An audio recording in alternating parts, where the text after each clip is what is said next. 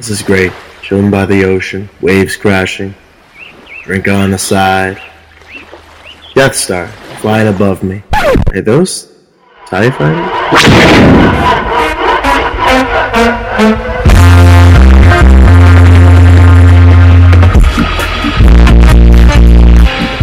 Is out and our blockade is legal.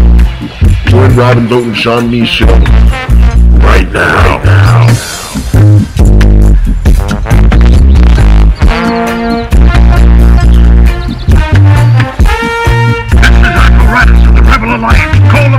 City blockade. AP5 has an idea. What's up, guys? Welcome back to the Brick City Blockade here. This is a very special episode. It is part of the podcast, but it, it is one of my favorite individuals that is sitting across from me on this one.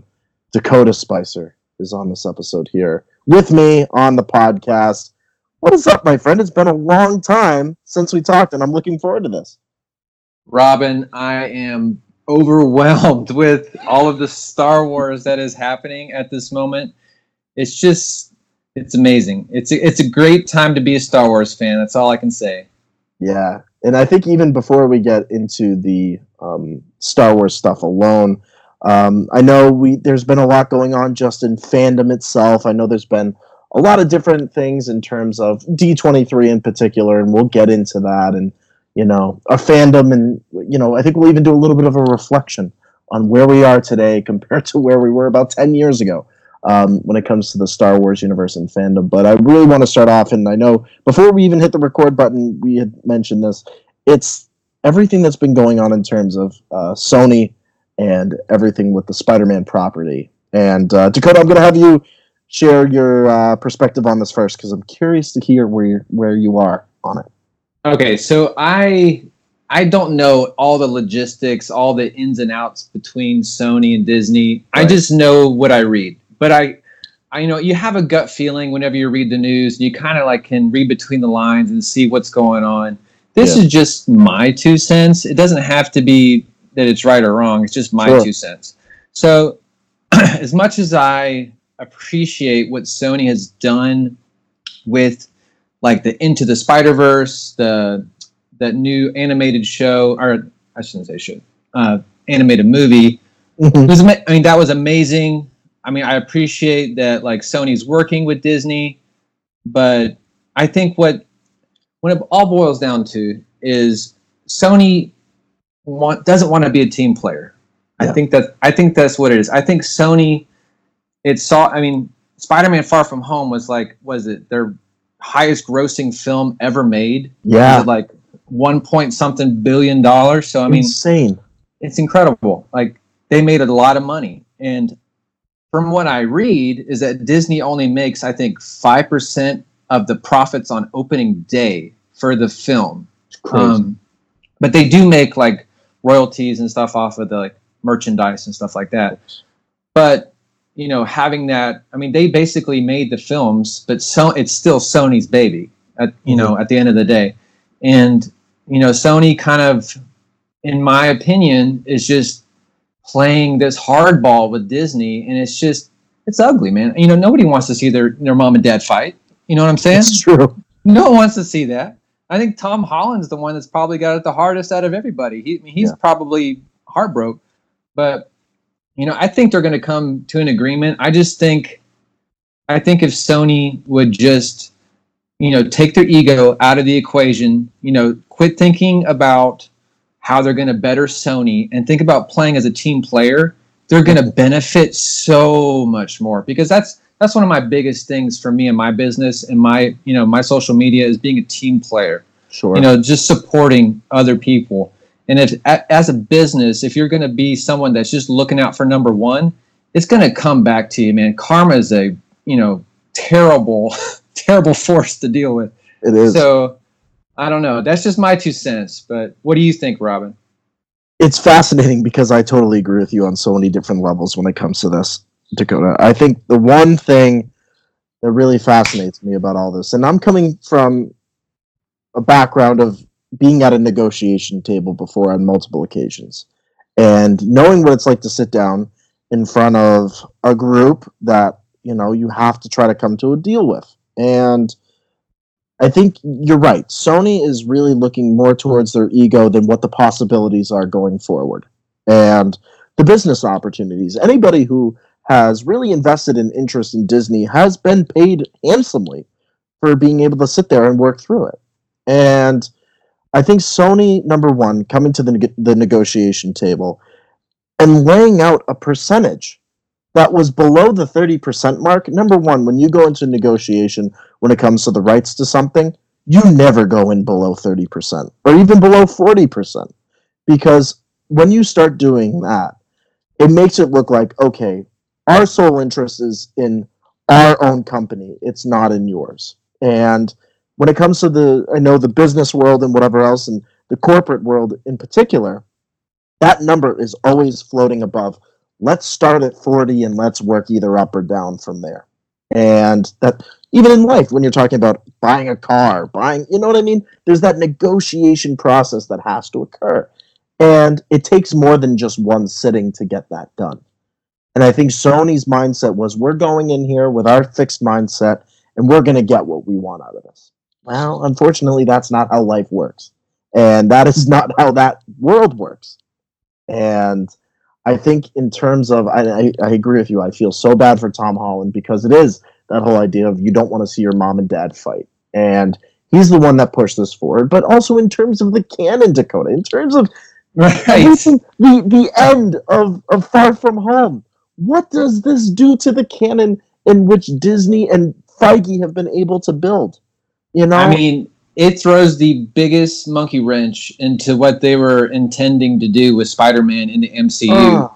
And you know, Spider-Man, you can say it all day long if you want. That Iron Man's like you know the biggest Marvel character, but not in the comics. If you look at the comics, Spider-Man is number one, and he's you know they set it up for him to be basically be the successor to Tony Stark in the movies. We all know that. You know, it's it's a no-brainer. I mean, if you want to make incredible films, you work with Disney. You, Yeah. I mean, look look at the quality quality they produce on a consistent basis. Like, just look at the incredible minds, you know, behind Lucasfilm, behind you know Marvel, and just see all of the ingenuity and the creativity. And wouldn't you want to be a part of that? Wouldn't you want to align yourself with that? Like, just the fact that they wanted fifty percent, I don't think they were. I don't think they were wanting to, you know, basically settle for 50 i think they would have taken 30 i think if they i think if sony would have countered and say you know what? How about 30 and i think Yeah. disney probably would have taken it. You know maybe they would have bumped to 35 i don't know. But the thing at the end of the day it's like if you want to be a team player and you want to make the best content for your fans this is not for sony that's right. that's the thing. Sony's got to get itself out of the way. This is for the fans. What are you doing to your fans? Your fans are going to be, they're already upset. So, Mhm. I mean, I just, I think it's just a poor business strategy on, you know, so many levels. But, you know, that's not my company. If it was my company, I'd be working with Disney. That's right.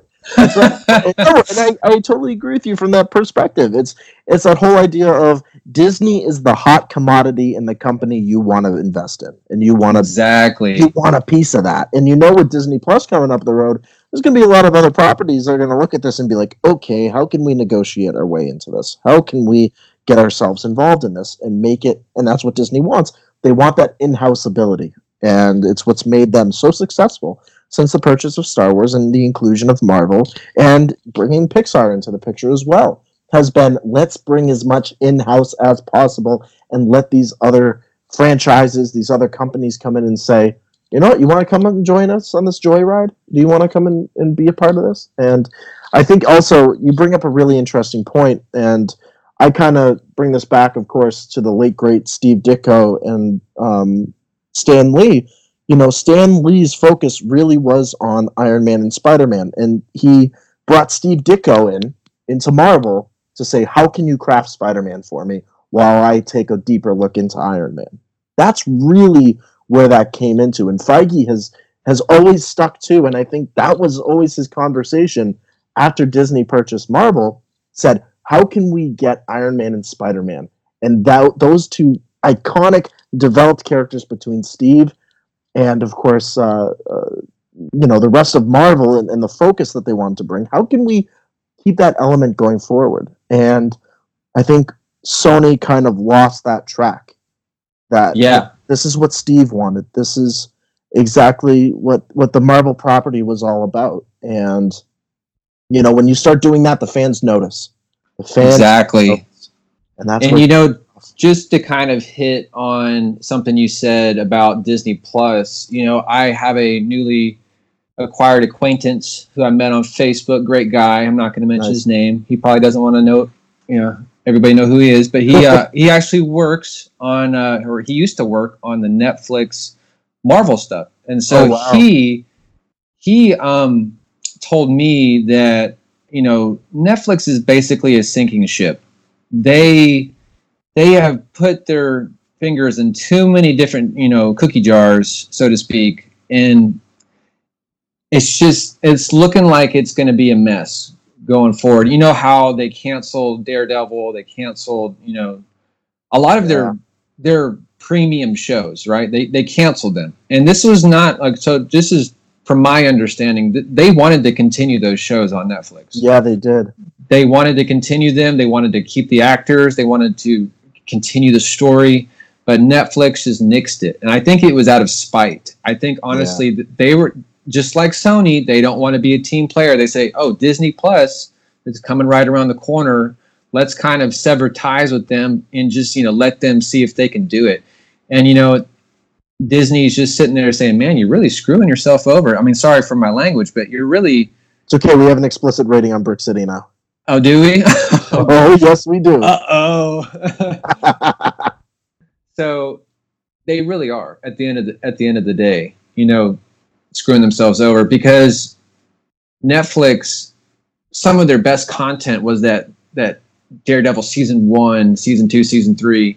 You know, if they would just like Sony, if they would just be a team player and just start to work with Disney, yeah. they would be so successful. Like, I mean, I love Stranger Things. Don't get me wrong. Like, there's Mhm. some great content on Netflix, but Netflix is, it just seems there's so much content and there's so many things to, to look, which is great. You have a lot of accessibility, a lot of different users, a lot of people on there.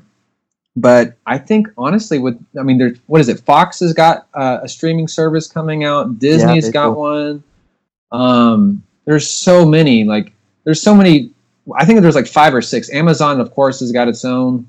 Um, Yeah, DC. Hulu, DC. Um, there's so many. So it's gonna be it's gonna be crazy competition. It but- is. I'm I'm excited for that competition because that's going to create more quality content. You know, yes. I love that old saying. It's like you know, if you don't have if you don't have someone to compare yourself to, it's like you're basically just you know. I lost the saying. I don't even know what the saying is anymore. You know what? I, you, Well, you understand? You understand what I mean? It's like if you if you don't have that that you know that razor edge right beside you, going alongside you, you know, grinding at your side, saying, "Oh, I'm going to make the the best content." It's like, no, I'm going to make the best content, and that creates so such a good comp- healthy competition for your fans and they can digest that content and appreciate it instead of just saying oh we're the monopoly and this is what you get and you got to deal with it. And it's like no it's like oh we want to get our fans attention. We're going to you know develop amazing stories. You know the mandalorian i mean let's talk about that. Ooh, yes, let's get into the Mandalorian because not only did D23 produce Rise of Skywalker stuff, and it gave us Ewan McGregor saying the word yes on on the, on the stage, which was awesome. Um, the Mandalorian itself, I mean, between the poster, what are your thoughts on the trailer itself? Because I thought 100% this thing had Jon Favreau wr- written all over it, but it also had a mix of all the other directors and producers on it as well as keeping almost a Rogue One feel to it. Yeah, I can definitely agree with that. Like for me, The Mandalorian is going to be like a showstopper. Like they've Yeah. already green lighted a second season, and you know, not a lot of not a lot of people do that. You know, before it's even released, that's a big deal. You know, they greenlighted it second season. They're like, we already have enough confidence in this show that we're going to go ahead and greenlight second season, put the money into it, and they know it's going to be successful. So I'm excited. I mean, I am a huge like original trilogy fan, so this is kind of right Mhm. up my alley. You know, I know the lore um, so much better from the original trilogy. I'm a fan of the sequels. I'm a fan of the prequels. I don't know the the lore as much as I do the original trilogy. Right. So that's kind of where I'm excited to see what's going to happen. Like you know, seeing that you know that character development that's going to be able to happen over those episodes is going to be amazing. Like being able to see those you know kind of Western vibes play out and just I don't know. I'm geeking out over here about it. What do you think, Robin? I think that the Western tone is something that not only Jon Favreau wanted, but I think it's something totally that Dave Filoni wanted. Um, you know, he got a little bit of that with Resistance. I'll say to people who watched it with the racer idea. You know, he talked about his dad's old Stingray and the paint jobs on the on the races on the cars that he used to go to as a kid. He wanted that in the Star Wars universe. That's why he loved George Lucas with the pod racing stuff. That's why he was one of the people that said, "You got to do this, George," and that was something that Dave kind of took to heart. I think the Western idea, you know, originally George had many scripts for Star Wars Underworld, which was supposed to be a Fox property, and they were supposed to be working on a show for that. That didn't work out. And I think George basically in his pitch to Disney said, I have this script for this Underworld type show. Maybe you want to do it at some point, maybe not. But Dave is kind of the guy that I like who could probably push this forward and maybe there's some other people that you could bring to the equation. I think that's where the Mandalorian stemmed from, and I think now that we're playing in a timeline also that follows Return of the Jedi, it, it's it's that weird spot that we really have been only filled in by novels and whatever else that we really haven't seen on screen yet. And the one thing that solidifies this show for me is that they greenlighted a second season. So that means the investors, Bob Iger, Kathleen Kennedy, and everybody associated with Lucasfilm really liked what this first season did. So for me on the business side, I, I'm like, yes, season two greenlighted. They like everything that they're seeing. Um, but I think the one aspect for me in terms of the Mandalorian that's super exciting is Pedro Pascal playing the Mandalorian, and we get some diversity in the Star Wars universe, which is awesome. We have an, yet another Latino who's playing uh, a major role, other than, of course, Mr. Cassian Andor himself, Diego Luna, um, who's also going to have his own show. But The Mandalorian is hitting on the diversity factor, and it's giving us a streaming show that's not only going to be what Star Wars fans maybe have been waiting for, which is something a little bit darker, something that's going to hit on the underground, uh, like Solo did, but is also going to be something that we can all sit back, watch together, and say, I can't believe I just saw that on screen. I never thought Star Wars would do that. Exactly. And, you know, just kind of hitting on what you said about the cast, you know, they have some incredible talent, you know, stepping up to the plate for this show. And I cannot wait to see Carl Weathers in this oh, show. Oh my gosh. Like just just that one snippet of him with that like that glare and I'm just like I'm sold. I'm like Yeah. what whatever's going to go down, I'm here for the whole ride. Like and I just I love personally that's one of my favorite genres is westerns and you know Yeah. seeing the standoff, the classic, you know, the gunslinger attitude of like, you know, you're alone out there in the universe and you got to make your own way and you got to play by your own rules and you know i think that's what it's going to be about is the mandalorian is I, of course there's there's going to be a probably some twists and some some deep uh, lore involved with uh, star wars but i think at at its core it's about an individual who he i don't know if he's a good guy i don't know if he's a bad guy but i know that i'm going to like him so Yeah, that that's where i'm at. He's really a different take on Han Solo for a lot of us. yeah. He's a guy who, you know, Solo has been hurt in the past, and he ended up really, you know, no matter what anybody said, I mean, Qi'ra even said it to him in Solo, a Star Wars story, was that, you know, you'll always find yourself in the good. We don't know that about the Mandalorian. This is, a, this is at a time where the Resistance hasn't formed yet, and the Empire is in an absolute mess. And everybody is, is running around trying to figure out where they're going to be, who they're working for, what can get done. And the Mandalorian, I mean, he's really following the true bounty hunter form in that case, which is I'm on my own. I got to scrap my way through this, and we'll find out if you know if he takes a side or not. I kind of hope he doesn't. I kind of hope he's his own thing. You know? Yeah, I think he's going to be kind of that gray zone for sure. I think uh, let's kind of segue into that Cassian Andor series. I did not I did not know this. I'm reading right now some of the headlines. I didn't know Alan Tudyk is coming on for KT, K2SO. Yeah, and that's uh I was waiting for that to happen because it only makes sense. How great in the Cassian Andor series do we see K2SO being reprogrammed by Cassian? I mean, I that was amazing. I know. I like that was of course everybody's favorite moment like you know the relationship between Diego Luna and Alan Tudyk you know the chemistry just between the you know the two characters was amazing in Rogue One Yeah. and just being able to have a series with that like man that's just the icing on the cake right there and it's going to be gritty you know it's going to be Yes. like deep into like the rebellion and like well basically the before the rebellion so like yeah. you know when they're trying to just come out from underneath the empire and you know doing some things they probably weren't proud of. Like they said in the movie like they've done some things they you know it's probably going to get gritty but Yeah. you know it's going to be great storytelling. It's going to be you know funny. It's going to be probably just as good or better than the mandalorian honestly. Yeah, I mean, they it, with the Mandalorian is I feel the Mandalorian's going to set the standard for okay, if we're going to get dark and gritty here in the Star Wars universe, this is basically our threshold. This is where we're going to work in, and I, I like what you said there about the chemistry between Cassian Andor and K2SO because, like you said, th- this is coming at a time where the rebellion doesn't even truly know what it is yet, and you have Mon Mothma at, at the head at the head of all this. You know, Rebels kind of touched upon it a little bit here and there, but you also have Saw Gerrera out there.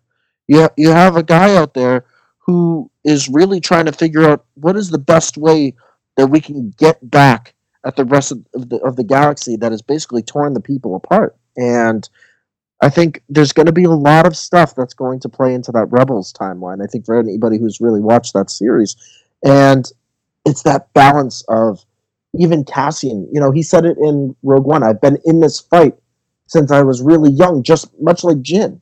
You know, even younger, and it's it's really coming down to where does Cassian stand and where he goes forward. We know that he ends up doing what he did in Rogue One, but it's that pathway of what are the trials and tribulations that he goes through that makes him willing to put a blaster to the back of somebody that he trusts and, and to try to really step beyond what the rebellion ended up becoming. Exactly. And one of the things for me personally, because I love digesting like actors and acting methods, like he was so believable in oh. Rogue One. I was like completely sold whenever I saw his performance. I did not see the actor, I just saw, you know, Cassian Andor.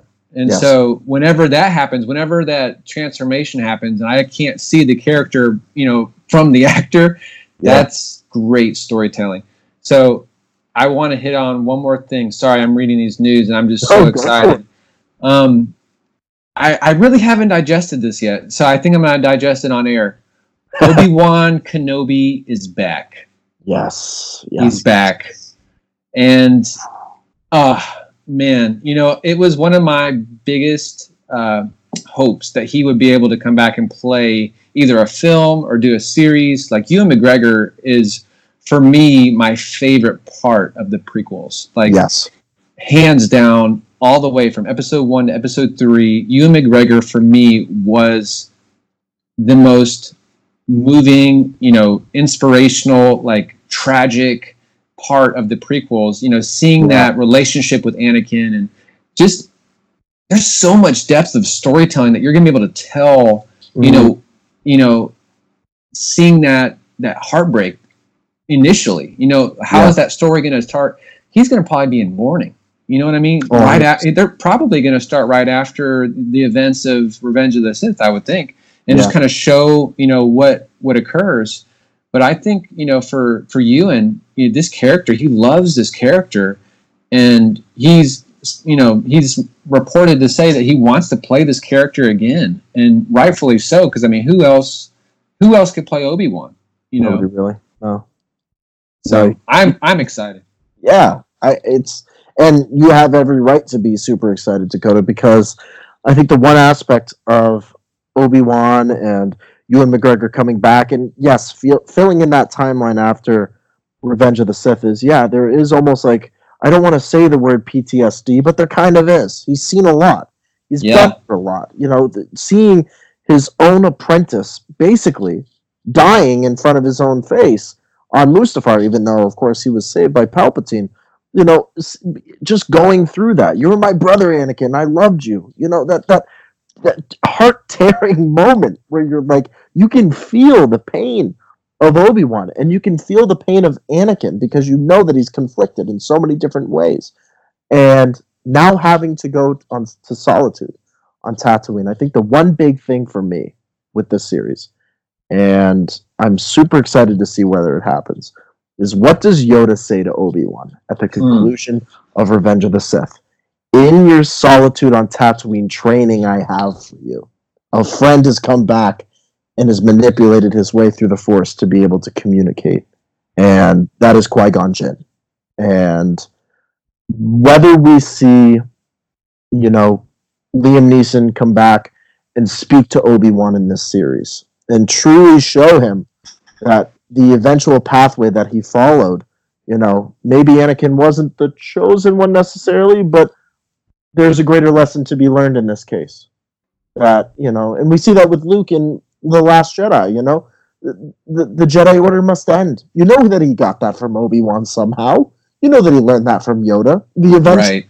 reality that the Jedi is not the only way, that the Force itself is the balance.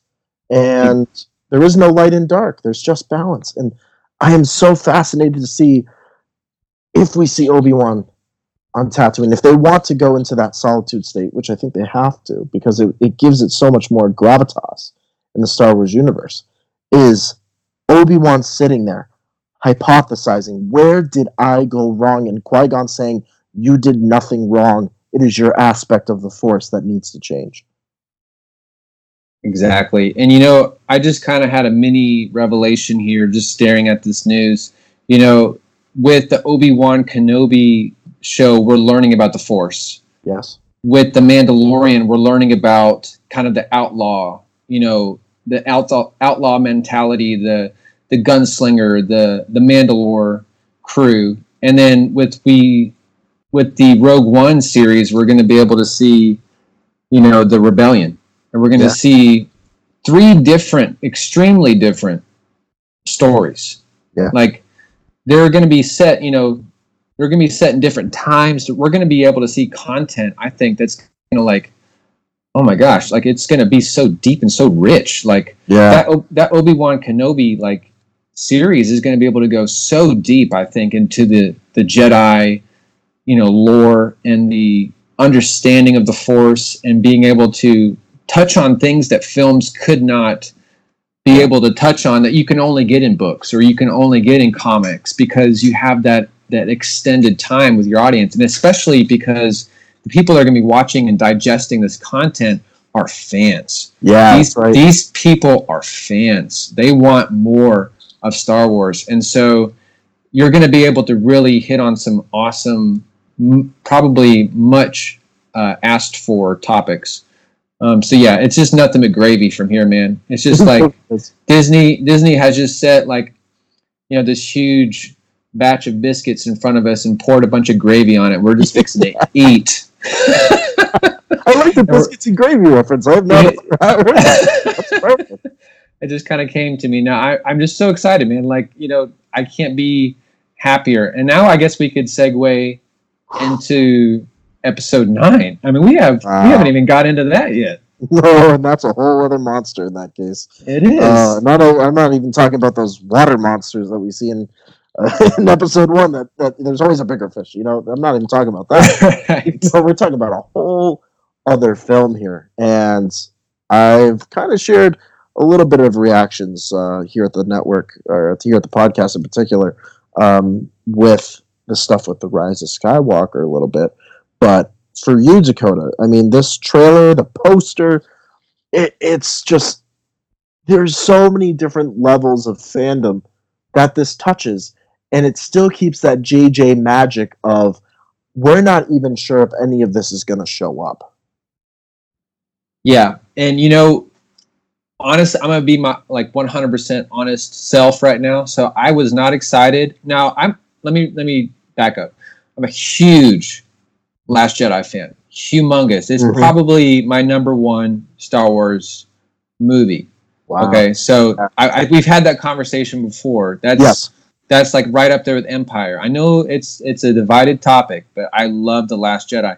Now I wasn't. I don't know why, but I just wasn't really excited when I saw the first trailer and then the D twenty three footage came out, and it just kind of floored me because they start out with that beginning of episode four and then Mhm. transcending all through the movies and showing you little snippets and kind of hinting at what's go- going to happen in episode nine. And oh man i was i had goosebumps the entire time. I was tearing up. And i was like this is the end of the skywalker saga. Like Yeah. this is this is the climax. And they are pulling out all stops. Like and i know they they're just giving us you know probably some misdirection a little bit Of course. you know disney loves to do the misdirection uh, approach and so with that being said man like it's it's probably going to be one that reunites the fans and i think it's going to take us to even newer heights even better heights than the last jedi you know Mhm.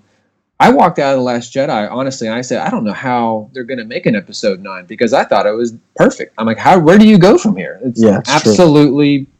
Perfect in my opinion it's just my opinion yeah. and you know whenever they that closing scene you know with with luke and with kylo like i just i guess that for me i didn't really need a resolution between the resistance and the you know the first order i didn't really need a resolution because my resolution was seeing the end of luke skywalker right. but now they've shown us, oh, that's just the beginning. You know, the the legend that is Luke Skywalker. He's going to create this new brand of people. You know what I mean? And I don't want to get into spoiler territory or anything like that, but that's basically what's what it's looking like is going to happen. Like Skywalker has created this legacy, and it's going to live forever in the Star Wars universe.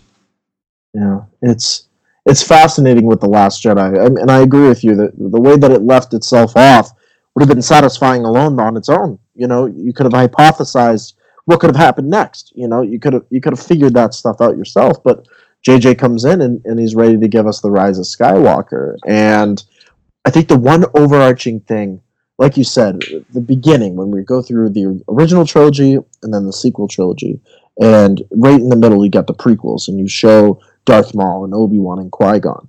Um, the, the the first thing that stuck out for me, of course, is the whole thing intros with the twin suns, and that is iconic. That is where it begins and where it ends. That's what the, that's that's basically Mm, where Star Wars yes. started. Was Luke looking at the twin suns, and then at the end of the prequel trilogy, you have Uncle Owen and Aunt Beru holding baby Luke, looking at the twin suns. So it's using that symbolism of saying yes, that's where it began and end for all six of those films. But now we're heading into the end of this story.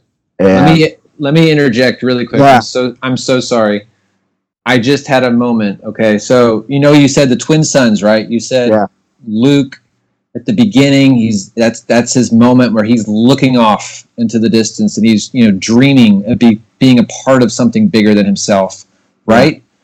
The end of his life. Okay, we see him looking off. He just did the thing that he was originally dreaming about in episode four. He Yeah. finished the he finished his dream by of course being sacrificial, being, you know, sacrificing himself for, you know, the resistance. But he finished his dream by doing the thing that he wanted to do. I mean, he finished he finished strong. Like he, he didn't do something that was weak.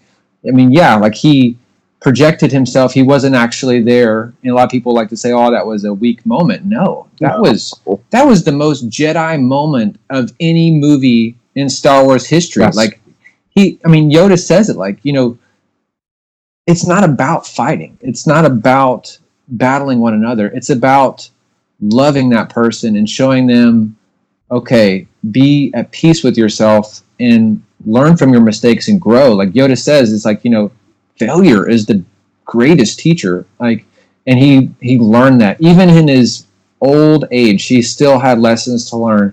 And I just, I can't wait to see what's going to happen with, you know, Kylo's journey in this new movie. I apologize for interrupting, but I just, I, was re- I got so excited when you said that.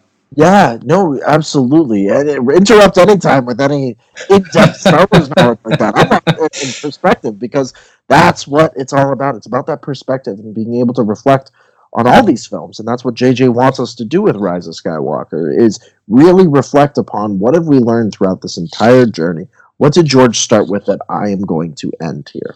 And I just know if I don't get it out, I'll lose it. So like if, if if I don't say what's on my heart at that second, it's gonna it's it's gonna be gone. There's gonna be another thing coming up, so I have to get it out. I, I don't blame you.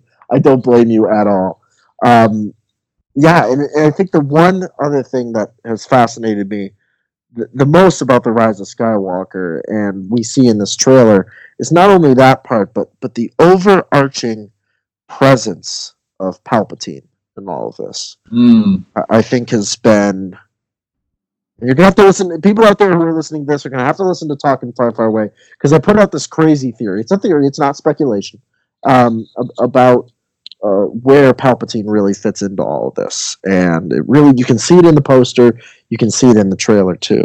And I think the most fascinating part of all of it is that you know you have Ben Solo, you have Kylo Ren, and you have Rey.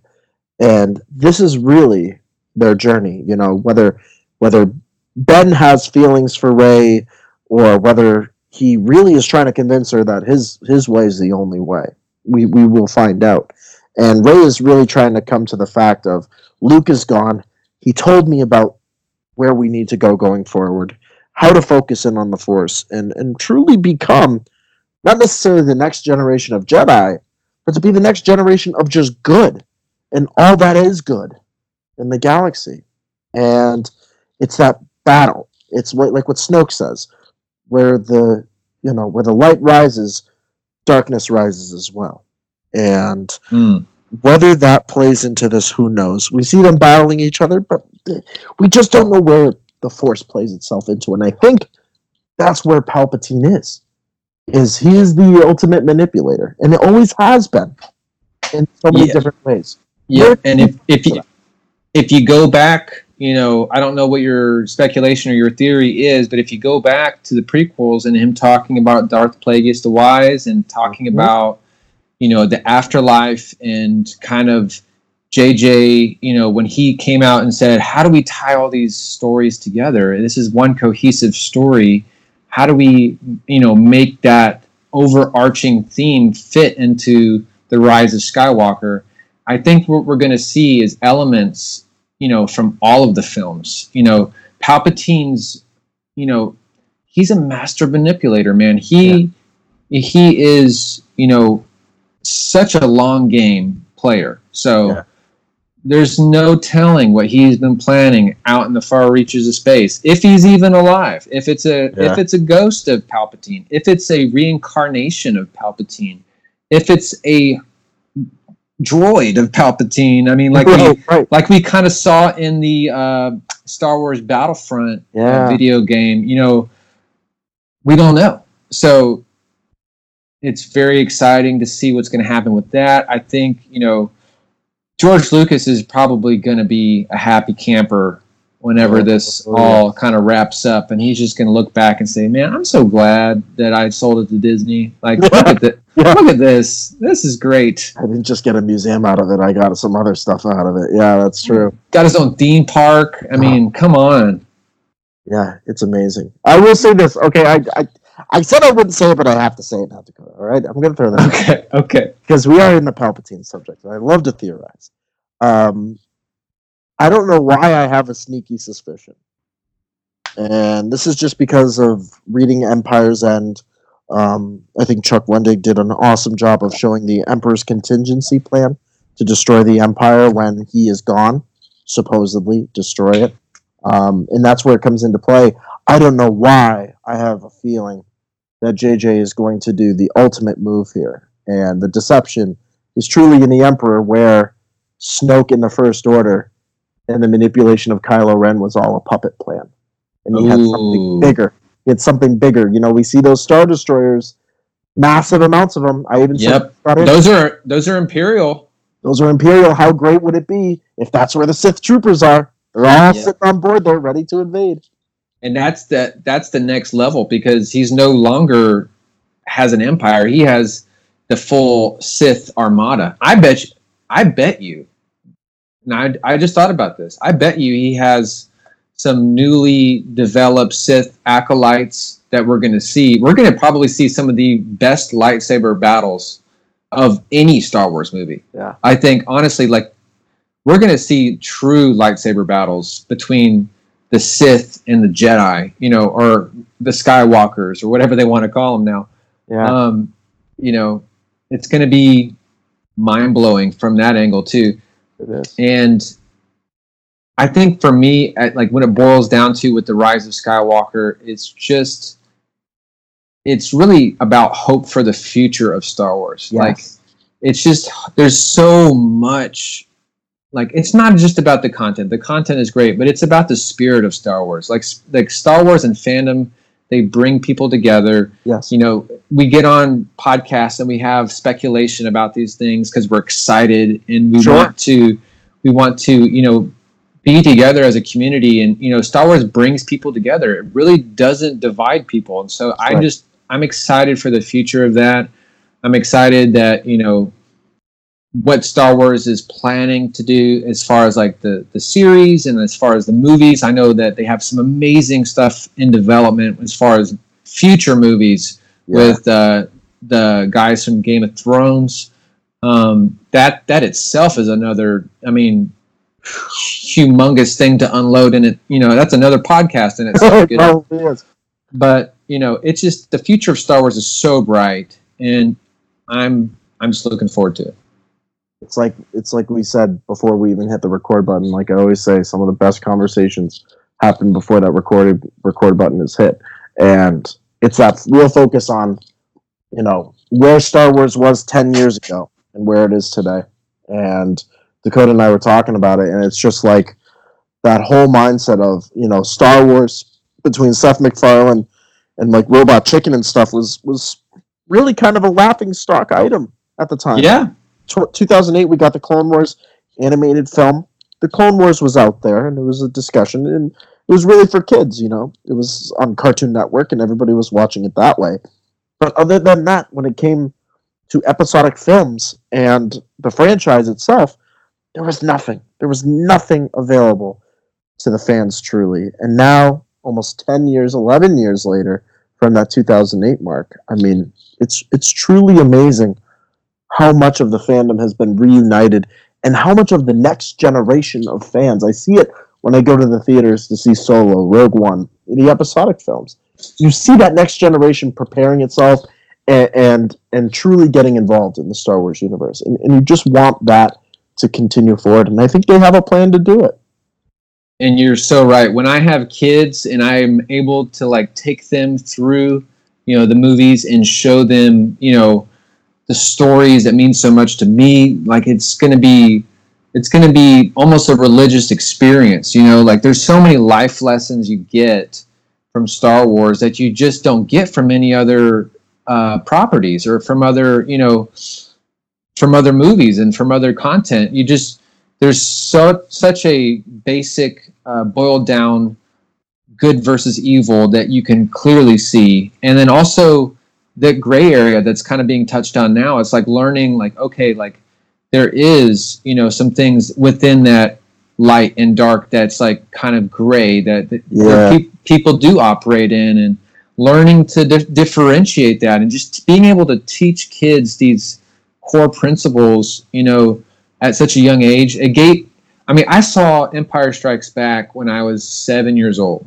Right. So and i still remember it. I like i remember it to this day that when i saw han go into carbonite and you know yeah get taken by Boba Fett, and I thought Han was dead. I still remember sitting in my bathtub, getting a bath, a bubble, a bubble bath, and just weeping, like just honestly Yeah. weep, weeping about what was happening. And at the time, you know, you don't realize all of those deep philosophical things that you just care about the characters, but a lot of those underlying themes were there, and you know, it Yeah. kind of taught me like, oh, I don't want to be Darth Vader. I don't want to be, you know, someone that deals with so much anger and hatred and loss. You know, I want to be someone that is on the light side and like Luke Skywalker or Han Solo and Yeah. you know, be able to be a force for good and for change and to help people. And, you know, everybody goes through their struggles, and my story is, you know, no different.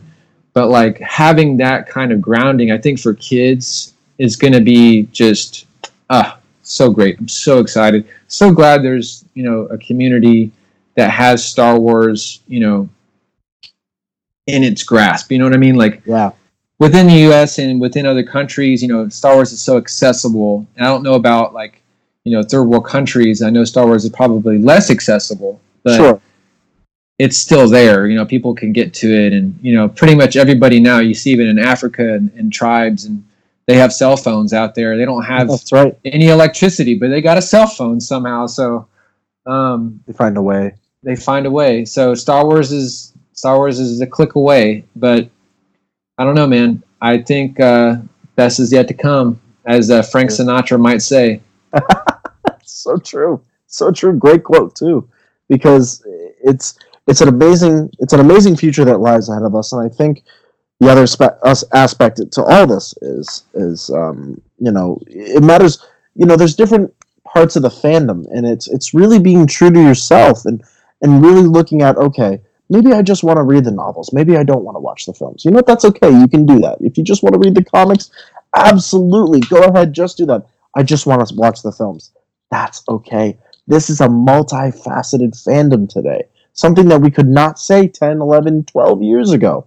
That, that there's just so many different aspects to it that you can divulge and really dedicate your time to. If you ha- you don't even have to have a lot of time. You can just dedicate yourself to one novel a year. It doesn't matter. You're still a star wars fan. You find your way into it and and you divulge the way you want to. And i think being true to yourself and your fandom is probably one of the most important messages that we can spread as as a fandom And I think long gone are those days of that like negativity in Star Wars fandom is, you know, growing up. I know like it's kind of taboo, I guess, to say, but it's like if you're a Star Wars, you have if you're a Star Wars fan, you have to know everything there is to know about Star Wars, and or if you don't, you're not a Star Wars fan yeah that but much. that that's how it was for me like if you're if you're a star wars fan like in my circle of friends you had to know this actor and this character and blah blah blah blah blah. It's like no man. It's like it's storytelling. It's about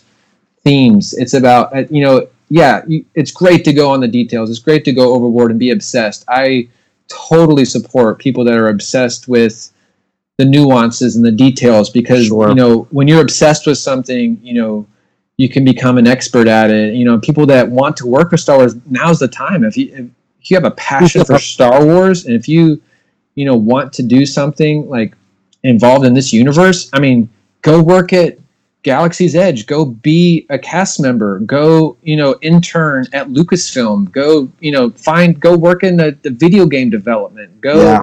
find something that's Star Wars related that you enjoy.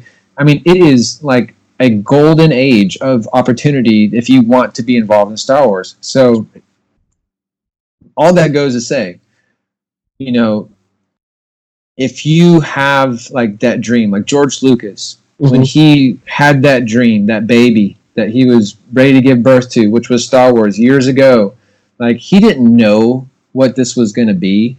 I mean, he may have thought, like, yeah, it's going to be big, but he didn't know. no that's true You can't really know the, the depth that something like Star Wars has on pop culture and history and, you know, cultural relevance and all of those things. Like, it transcends so many, you know, genres.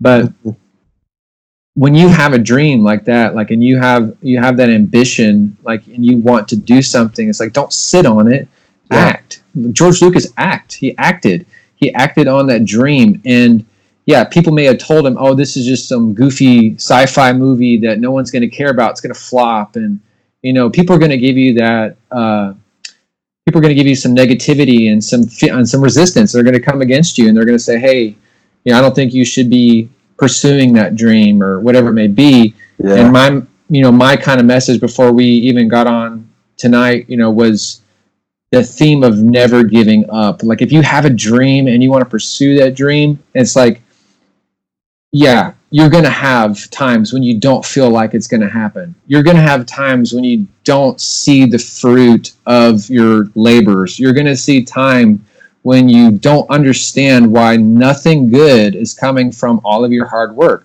But eventually, if you don't give up, you will see that dream come to pass. And like one of the greatest things for me, I can kind of relate Uh-huh. you know in my personal life i actually as a kid i wanted to get into karate.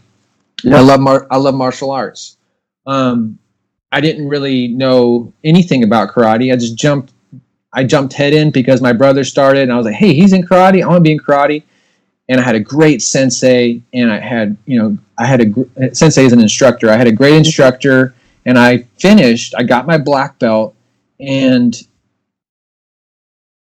that memory for me was that that instilled in me was I had a dream. I wanted to do something, get my black belt, finish the dream. I did it, and that feeling of accomplishment kind of set me up for future success. So it's like if I if you have a goal and you want to achieve that goal, it's like don't give up because it's going to get harder. Like the the belts as Sure. they progressed, you know, in karate, they get incredibly difficult. Like you have to do so many different techniques and and different types of styles and and and perfect your craft. And but Yeah. once you put the work in and you get there you know it's going to be worth it. You're going to have that achievement. Just like george lucas like you know he created this massive massive you know thing that is star wars. And i'm hmm. sure i don't know if he considered it an achievement on his belt or not but i mean i'm sure that in in somewhere in his heart he kind of looks back and he says man I, I did this. Like this is this i know a lot of people helped me but this is Mhm. this all came from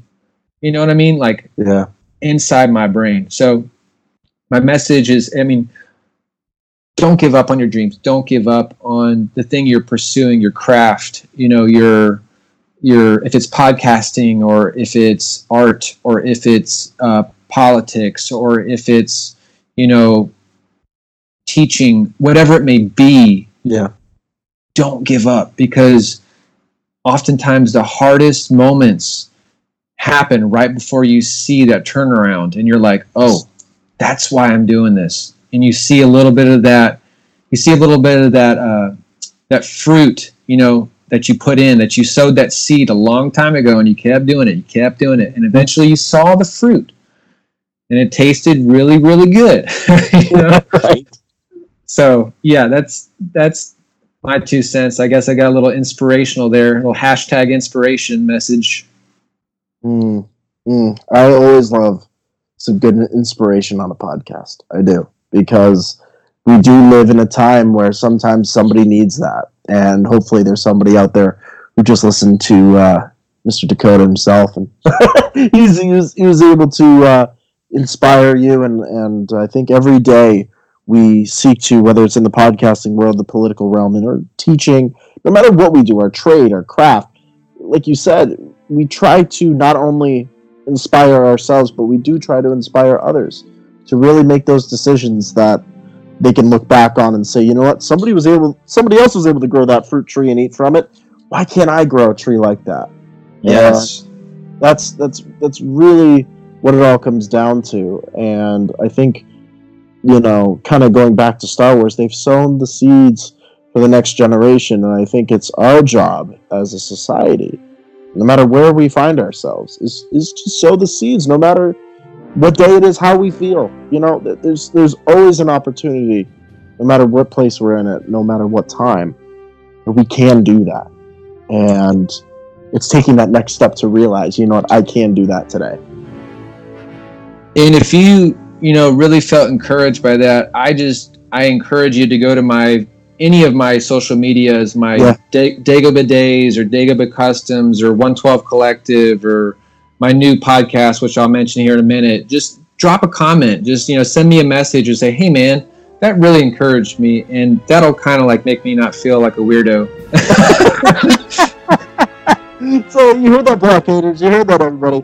Uh, send those messages along, yeah, because uh, I know uh, I, I'm I feel really good when when you know we see that others are out there listening to it, and it's not that self fulfilling prophecy. It's more of just like, hey, we're, we're we're telling you that everything's gonna be all right, and that if you keep following that path, everything is going to be all right, and you can stay inspired by inspiring yourself and through the inspiration of others use that to motivate yourself and just letting us know especially letting dakota know on all the different platforms that he's about to say that that, that still is out there and that fire that lights the rebellion and re- lights the resistance and you know lights our hearts every moment that that it still exists today. And uh, it's an amazing amazing time to be a fan as we've said. It's an amazing time to podcast and it's also an amazing time just to be with each other and to have these experiences and to have these discussions because hey you know what you never know what you're going to learn from them and you never know where the next step may be so Exactly, exactly, my friend. So yes, I guess we could. Do you ah. want to go? Do you want to go plug time? Is it plug time? Let's do it. So you can find me all across the social medias. I am on Twitter at Dagobah underscore days. I am on Instagram at Dagobah underscore days. Also, I run a feature page for Mezco 112 Collective Photography and News called 1.12.collective. And we just, uh, we're about to hit 12,000 followers. So the community is growing super strong. I'm super excited to be a part of that. Um, I got an amazing sponsor. I'm going to drop a, a uh, recommendation if you have Yes. any any sort of needs for action figures or pop figures or Mezco or NECA. Go to onestoptoyshop.com. Now that's the letter, or I should say letter, the number one stop toyshop.com check him out give him some support. He always does free shipping on any of his stuff. So if you're Nice. seeing like mezco it's free shipping. Um, he's a great guy. Um, also i am starting a fresh new podcast that i have currently some amazing amazing guests already lined up that everybody knows. So it's going to be super exciting to be able to interview these people who love toy photography, and that's what the podcast is all about. It's called the Toy Photographers Podcast. So check that out. It's um, the Instagram. That's currently the only thing that's up right now. It's Toy Photocast. So that's going to be dropping here in the next month or so. So that's going to be incredible content for those who are looking into, you know, toy photography or even just hearing about the process of uh, people who are super creative and able to kind of look at the world in a different way. And I cannot wait to get started on that project. I also run Dagobah underscore customs, which I do um, custom Star Wars and also, you know, pretty much any toy photography dioramas. I am booked up until the end of the year currently. So if you're looking to get any sort of commission from me, uh, don't expect any openings until 2020. Um, I'm super appreciative of my customers. They are amazing. I have the best customers in the world. They are super supportive, super patient, and just I love all of the things that they're able to do with the dioramas that I create. And I also work with an amazing uh, designer who helps me design my uh, dioramas. Um, his uh, Instagram is FigureWorks. I want to say it's underscore FigureWorks. If you just type in FigureWorks, you'll see him. He's super popular, um, amazing guy. He lives in New York and just has this uh, ability to see uh, Star Wars structures and architecture uh, from that that architect background. So he's just incredibly talented. I'm so grateful to work with him. Also, I have another Instagram account called Star Wars Toy Pics. So Nice. that's That is where I feature all of the uh, incredible photography of anybody who tags me um, in that page. I'll just I'm gonna look through and I'm gonna post my favorites. Um, I love that page. It's kind of small. It's only got about uh, a thousand right now. I know that I know that's I guess not small, but it to me it's small. So I'm excited to grow that account. Um, we're gonna continue to look forward into the future and just be uh, an encouraging community. I love the toy community on Instagram. It is super encouraging. If you ever want to uh, message me about any questions or just if you want to talk toys, if you want to talk Star Wars, you want to talk Mezco, just message me on one of my Instagram accounts or Twitter. I'm not really on Twitter, but I'm trying my best to kind of look at it more often. So yeah, that's what I'm doing, and come hang out with me on Instagram. Nice, awesome, awesome, amazing places to go find Dakota and all the amazing projects that he's working on. Of course, on the Brick City Blockade website page, you'll be able to scroll down on the right hand side. You know, we're going to put that podcast up there, the link so that you guys can listen to it. And we also have the Dagobah custom stuff over there as well at www.brickcityblockade.com. You can find everything that uh, Dakota's doing across the Star Wars fandom and in the toy photography world as well. We'll have that all up there for you as well. Uh, you guys can follow me over on Twitter at Mr. Vote Tweets. Check me out on Instagram at the official vote. The website, you can follow us. Patreon to support the network. TeePublic to rock the network. And also Starlight Children's Foundation, our Galaxy of Joy program, uh, bringing smiles to kids' faces across the country every cent at a time. We're going to be doing a lot more work with them come the fall, so we're super excited about that and the opportunities for all kinds of members within the fandom. You know, you guys, you guys are, are, are, amazing. You got so many different platforms that you guys can follow us on and, and ways to get involved. Um, and we're super lucky to have all of you uh, as a part of our families um, in the Star Wars universe. So uh, for Robin Vote here, sitting across from me, Dakota, thank you so much for coming on this episode, my man. We got so much more to talk about in the near future. Yes, sir, we do, and I appreciate you letting me come on, sir. You know it any time. Always welcome here on a podcast. And it's not a freaking podcast episode until we say this, right? I mean, we gotta say, may the force be with you. Always. This is AP5. If only I had more time out here in space to listen to the Brick City Blockade podcast. Oh, I'd be so happy. But until then, May the force be with you.